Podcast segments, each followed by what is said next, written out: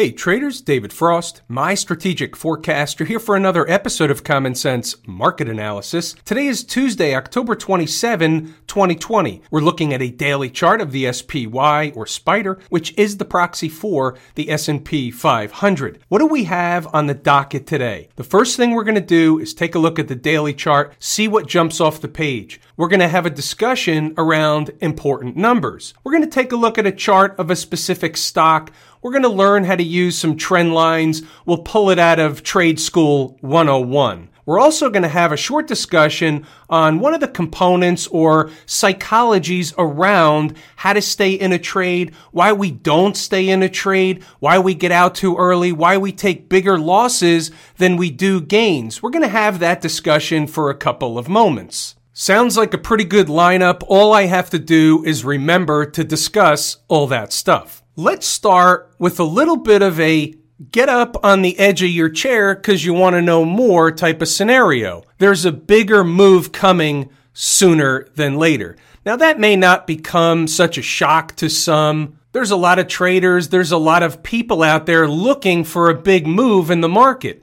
There's a lot of people looking for a big move down. They may be right. There may be a surprise move. What's a surprise move? If you expect a move higher and it goes lower, that's a surprise. If you expect it to go lower and it goes higher, that's a surprise. So who's to say which one is the surprise? Frankly, I don't care which way it goes as long as I can identify which way it's going early. Why do I think there's a bigger move coming? Let me explain from both angles. We're going to play the umpire. We're going to look at both sides of the tape. Remember, we're calling balls and strikes. First, let's look at the bull case. So here's what we've got. It's pretty simple stuff.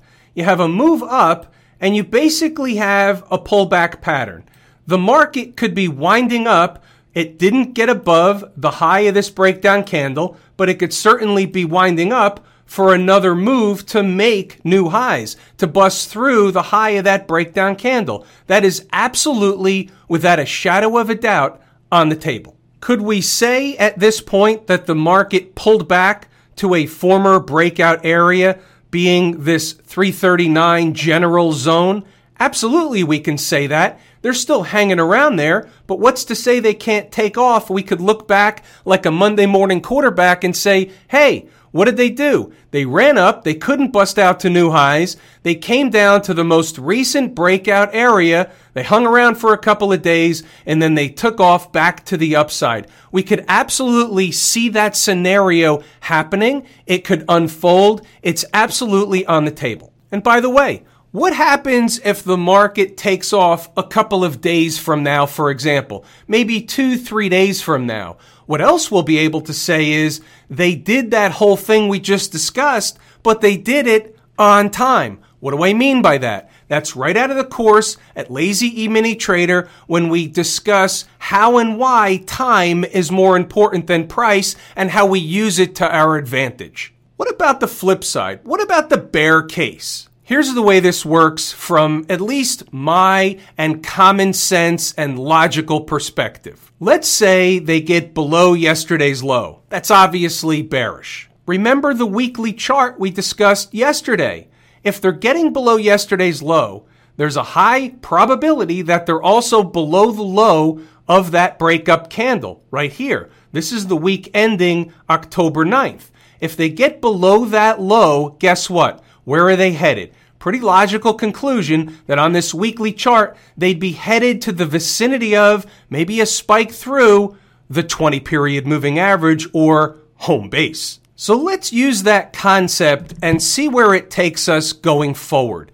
There's also a gap down below the 20 period moving average. So what we're going to do, and here's how the chart gets marked up, but this is how I do this in real time. This is how I take a first look at what one chart might be saying on another chart. So I want to see what lines up on the daily chart when I bring these numbers back to the daily chart. What you see on the board is 330.86 is right now where that 20 week moving average is. So that's a general zone I want to be aware of. And then I have that gap down at 328 and change. Now, all of a sudden, the chart starts to look interesting. Let me explain what I see. right? What jumps off the page at me is what's generally important. Usually I'm going with my gut. You can see the 328.73. That's a gap that's below the 100 period moving average, but interestingly enough, the weekly chart 20 week moving average comes in at 330.86, right above the 100 day moving average. So in between those two numbers is a 100 period moving average on the daily chart. That zone is very, very interesting. There's also something else that jumps off the page, kind of slaps me around a little bit, and here's what it is. On the 23rd of September, right here, you had a pretty big breakdown candle. Then, the day and then two days later, the market began to reverse and they went higher ever since. Now, well, let me qualify that. Not ever since, but they went higher to the following peak before they started to come down. But here's the deal. That was a breakdown candle. And what you see is generally speaking, that breakdown candle, if the market, for example, consolidates for a while, eats some time off the clock, builds a bearish, wedgish, kind of flaggish pattern out of it, then you're going to see a continuation move to the downside. But that candle was immediately reversed. And what that tells me, that same energy that would generally be released in the southern direction got released in the northern direction. So guess what? Just so happens once again that 330.86 comes in right at the top of that breakdown candle. The exact high of that candle, 331.20. We'll call it 331 to split the difference. How do I know that's important? What do I use as evidence that that's important? Well, I'm going to tell you. And by the way, this is the same exact thing you're going to see in the notes today inside the numbers. It didn't take place, meaning this setup or this scenario, but it easily could have, and it would have represented a possible trade setup. Here's the reason why it's a trade setup. Now watch this. We talked about a breakdown candle high, and the high comes in at 321, 331.20. You hear me all the time talk about the market running a test. Well, guess what? Over here, the low of this candle is 331.19. I would say that's pretty good evidence that the market ran a test of that break down candle high and took off back to the upside. So what we've done here, and there's more evidence, but this is enough to say that 330.86 thereabouts, right? We're going to use something on either side. This is off a weekly chart. This is off a daily chart. This is going to be likely a big spot if the market gets there in a hurry if the market hovers over that number for a while and eats time off the clock, it diminishes the importance of that number. But if it were to get down there in a hurry, here's what we know.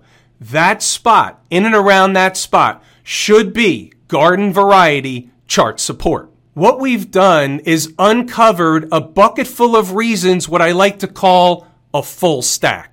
So here's what I'm saying, and I want to tie this back together with what if we get below first hourly and then daily below yesterday's low, then that area around 331 and slightly below becomes magnetic to the market. The market's going to want to pay a visit. The closer it gets to that 20 week moving average, the more magnetic that moving average will become and price will get drawn in. So if we get below yesterday's low, I believe that number, that general area gets quote unquote activated, becomes magnetic and it pulls price down into it. Guess what? 331 down to 328.73 up in that neighborhood where that gap is. That general zone is absolutely a buy zone if they get there in a hurry and soon. So that is the bear case. What about inside the numbers? Here's the deal today. What we're going to do is talk about a couple of the larger items that occurred.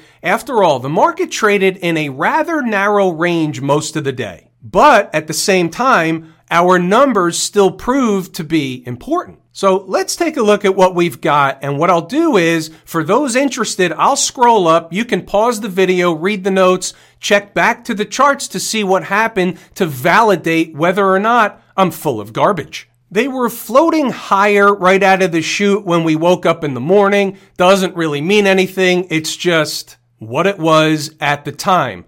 So what we do is we have some early thoughts. The early thoughts on the board are What are the important numbers? We have to know both sides of the tape. This is the global view. This is before the market opens. What do we see from the big picture? We really don't know at this stage if they're going to go up, if they're going to go down. So we have to be prepared. This is how we come in uniform, ready to go. So what do we have on the board? Seems pretty straightforward. We know about the important number at 339.33. Way up above, we have 341.59, which we'll talk about a little bit later when we get further in and back to the chart. And on the flip side, down at the bottom, we also have 338.50, which should be support. So in short, what are we saying? If they get below 339.33, 338.50 should be support. Routine. Right of the vertical, today's activity, the two horizontal lines you see, the first one at 339.33 still,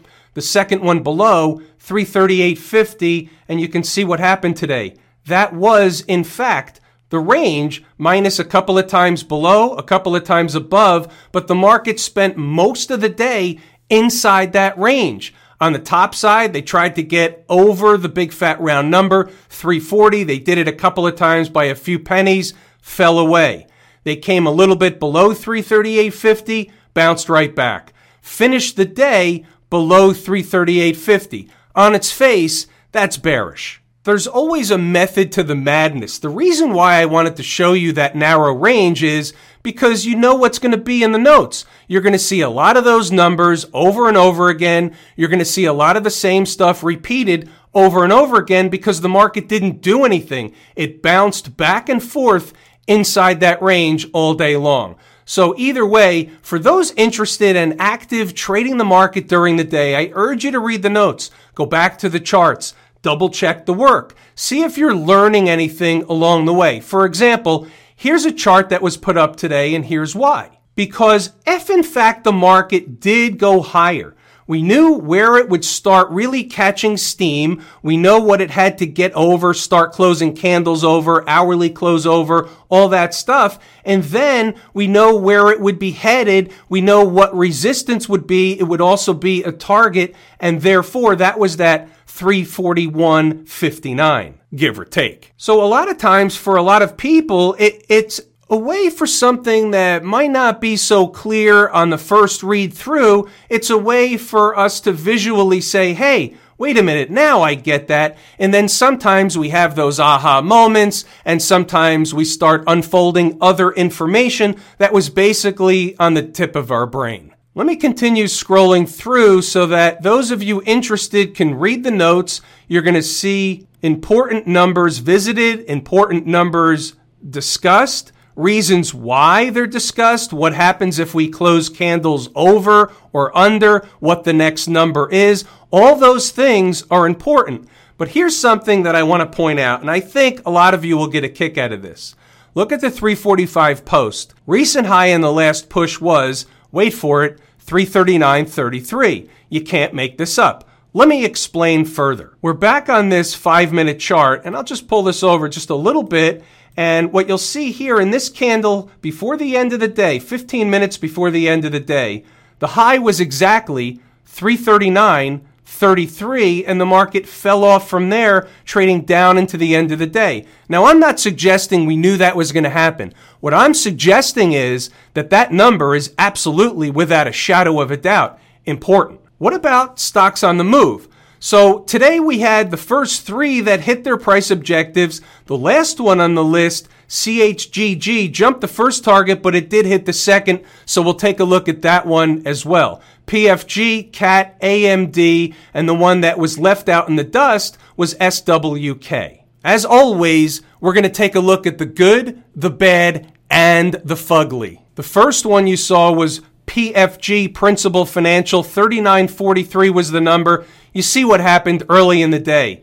They came close, they rallied away. They came close, they basically went sideways most of the day, and then they did the deal at the end of the day. They're basically hanging around for a cup of coffee. Why? Because there's another destination. No harm, no foul. It was actually a no trade. Nobody's taking that trade at the end of the day. The reality is, this is the trade that we would have been looking for. Down here, if this hit the number, that's the trade right there. that's a great trade. That's a bona fide day trade. How about Caterpillar?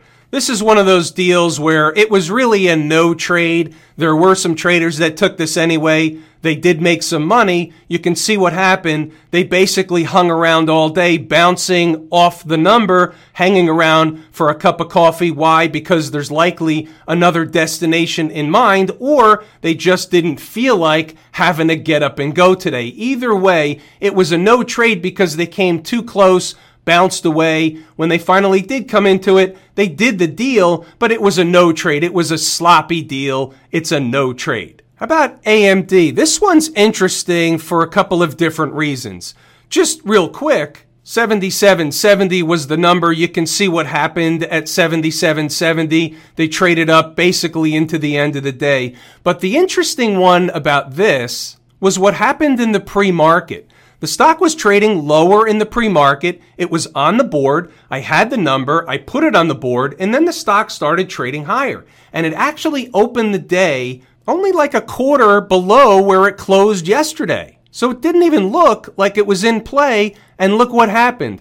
All day, the stock trades lower, at least all morning, and then in the early afternoon, the stock comes into the number, bounces off of it, and begins to trade higher. What's interesting about that is all stocks have a destination. They have a destination up above, they have a destination below.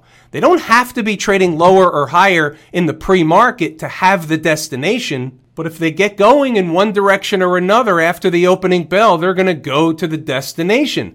Every stock, every market, every chart has a destination. Our job is to figure out where it is. Well, actually, I suppose that's my job. It is the first thing on my mind when I wake up every single day. What's in motion? What do we got today? The last one on the board was Chegg, and here's the deal. 8138 was the first number on the board. The stock opened below. It's wiped off the board. The second number is active, 7964. They come into the second number, spike it by a bit, go on an immediate rocket ride, handing traders the deal. These type of trades or these type of results are the reason why we have to take at least some profit off the table on those immediate rocket rides. You never know which ones are going to keep going. You never know which ones are going to come back. So at minimum, we have half the profit in our pocket that we went in with, meaning half the position. And if we have to stop out of the rest, so be it. We still made a profit on the trade. It's the only way I know of to get the best of both worlds.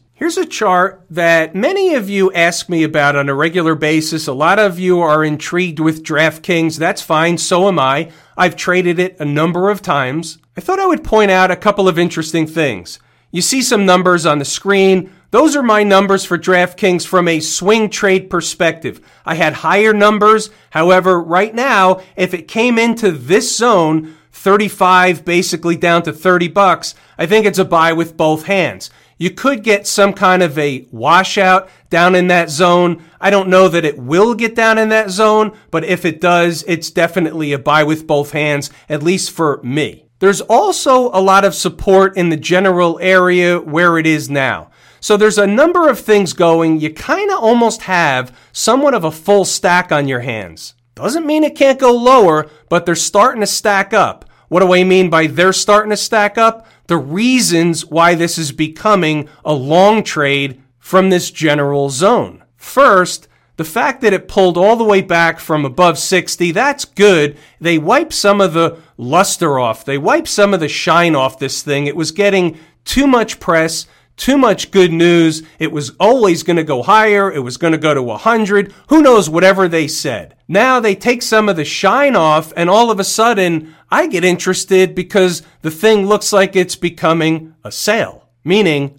on sale. So here's something that I wanted to point out. You can see, I know there's a lot of stuff on the screen, but if you can see the horizontal or diagonal trend line in black drawn connecting this low here and this low here, you'll see that we've just now breached and we've also closed the day below that trend line. Now, they can obviously pop back up above the trend line, but if they continue lower, then that 35 area, 35 and change general zone looks pretty juicy to me. So here's what we have. We have a general area where we are, 3870 on close today. They're at a trend line. They're at an important inflection point. They're almost to the point where I want to say this thing's going to be on time pretty soon. Those of you that have taken the course, Lazy E Mini Trader, will know what I'm referring to.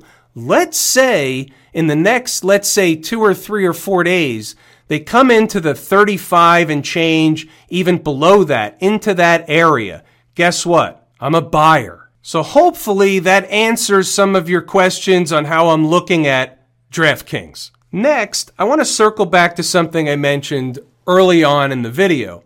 And that is a little bit about the psychology of why we take profit early at times and sometimes the games that are played not necessarily by other people or the market in general, but games that are played by our mind as a result of what's happening, what just happened, what happened in the past, and what we fear might happen again. I always say time is more important than price. And whenever I say that, I mean it in a lot of different ways. Here, we're going to use time from a psychological perspective. We're looking at a five minute SPY chart. It's just random. It doesn't matter. We'll use today's range as an example. Let's just say, for argument's sake, you enter a trade down at the lower end of the range earlier in the day. Let's just pick this out and say, we're going to pick off the low. We're going to enter the trade. We want to be long the market. We're looking for a minimum profit.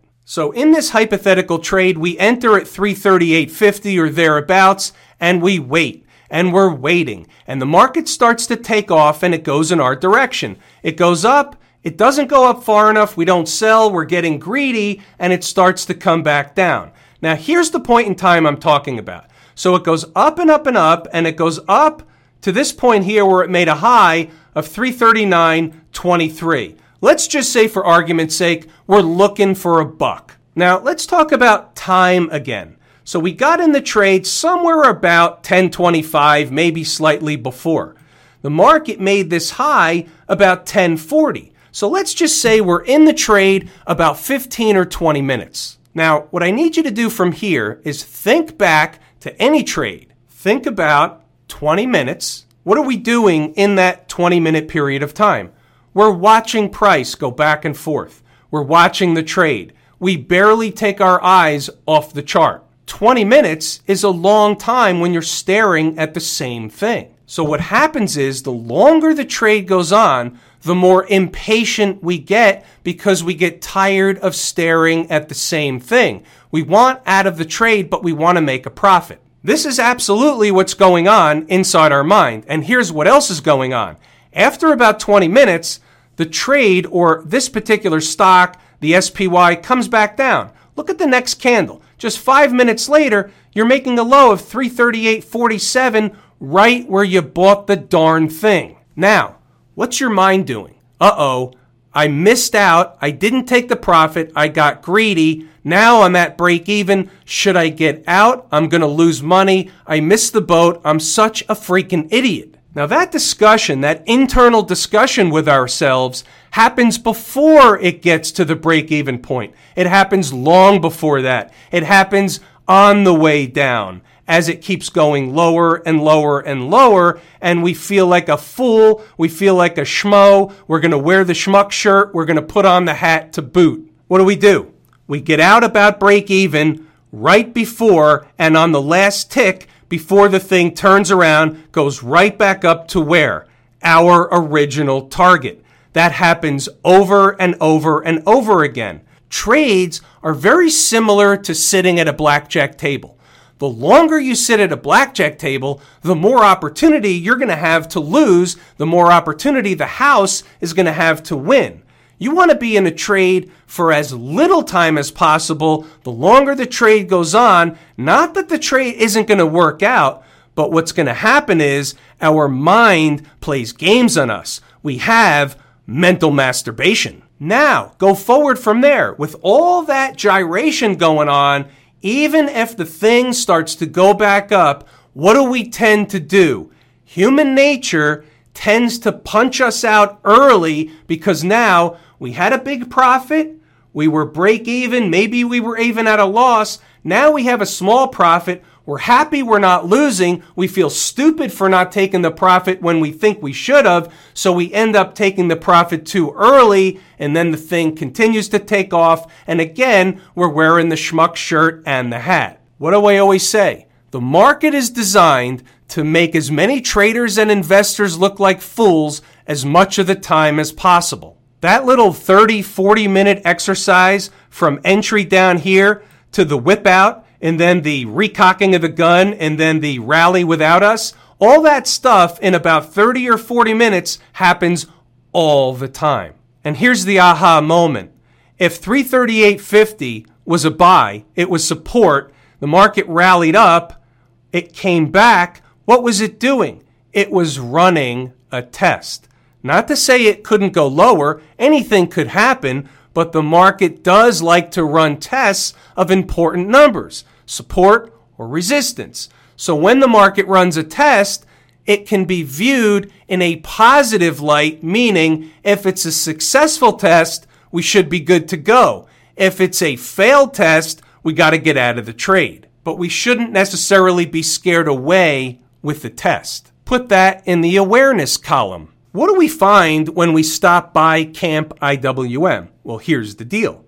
As compared to the SPY that was down less than 1% today, the IWM, which is my favorite market leading indicator, was down 1.5%, basically doubling the SPY. Is that positive or negative? Well, the answer is obvious. It's a leading question. Remember that discussion from before about yesterday's low? Well, guess what? The IWM may be the first one to the party. Below yesterday's low brings in the 50 period moving average, puts it on the table. Guess what? They gave up the 20 period moving average today after a successful test yesterday. That's extra bearish on its face. Similar situation that we discussed before. Remember, all charts act and react the same way. You have a breakup candle low at 154.48. I've got an important number at 155.70 you have an important number down here, 154.48. You have a 50 period moving average. If quickly and sooner than later is support. Hello. What about the RSP? We're already below yesterday's low, finishing on the lows. Broader sell off than the SPY. Of note, puzzle piece on the table. What's the magnet that's going to draw a price? The 100 period moving average. Not only for that reason, there's a full stack of reasons why it's going to be drawn down there. 108, give or take, is the spot. What about the folks down at the transportation department? Second favorite market leading indicator, but a number one favorite canary in the coal mine. So guess what? Below yesterday's low, approaching the 50 period moving average. This is telling us something. It's telling us that there's more evidence on the bear side of the ledger than the bull side of the ledger. That's why we look at all these charts. All this stuff, puzzle pieces on the table, the picture is beginning to develop where the SPY, the S&P 500 has to go lower. We take it at face value using the 80-20 rule meaning 80% of the time the thing that looks like it's going to happen is actually going to happen. 20% of the time and in a lot of cases, less than that. The other thing happens, but guess what? When the other thing starts to unfold, we can figure it out, identify it, and guess what? We can trade it. Who's we? Inside the numbers members. What about the folks out in Silicon Valley? What are the Qs telling us? Quite interestingly enough, a positive day. Another puzzle piece on the table on the bull side of the ledger. This chart doesn't look like the other charts. Nowhere near yesterday's low. We have divergences out here. This is why we look at a variety of charts. We put all the puzzle pieces on the table, whether they're divergences or not. Remember, we're the umpire calling balls and strikes. What about the financials? What's the XLF telling us? Well, they've now given up all the moving averages. So we can't sit here and say, hey, that's a bullish sign. No, that's not a bullish sign. They filled this gap down here at 2430, but guess what? They closed below it. That's also not a bullish sign. So we take stuff at face value and basically the XLF is telling us at face value it's bearish, not bullish. But here's the thing. There's support at 24. You heard it here first. How about good old smash mouth? Again, we have to discuss yesterday's low. Give up yesterday's low, that's a problem. Hold yesterday's low, it could be a recocking of the gun. We know this chart, we know what it looks like, we had this discussion before. How are you going to know whether there's a big failure going on across the markets? Well, if we want to use the SMH as a gauge, and we can to a degree, what's the number? Where does the SMH get in big trouble? Well, Here's what we could say. You flip over to a weekly chart and you say, all right, here's a breakup candle and it has a low of 174.65. We'll just round it up to 175. What else we have is a 20 period moving average sloping up into that general zone. Remember, this is a weekly chart, so it takes time to develop. But we also have a new high and we have a potential failure on our hands. So here's what we're going to do. We're going to say on a weekly basis, any Friday close. You either give up or hold that breakup candle low. If you don't hold it, if you give it up, if they give it up, it's trouble. If they give it up, I'm not so sure the 20 period moving average holds. You may have more of a failure of a new high than you do a failure of a breakup candle low. I would say the failure to break out to new highs would take precedent. Therefore, that means more bearish than the other thing. That's my take on the weekly chart. What's the line in the sand? 169. You close the week below 169 and it's good night, Irene. Have I told you how much I appreciate each and every one of you and that without you, these videos are not possible? That is true and accurate information. We're going to pull the ripcord here. It's everything I wanted to and intended to discuss today. I'm David Frost, my strategic forecast. Thanks again for tuning in to another episode of Common Sense Market Analysis.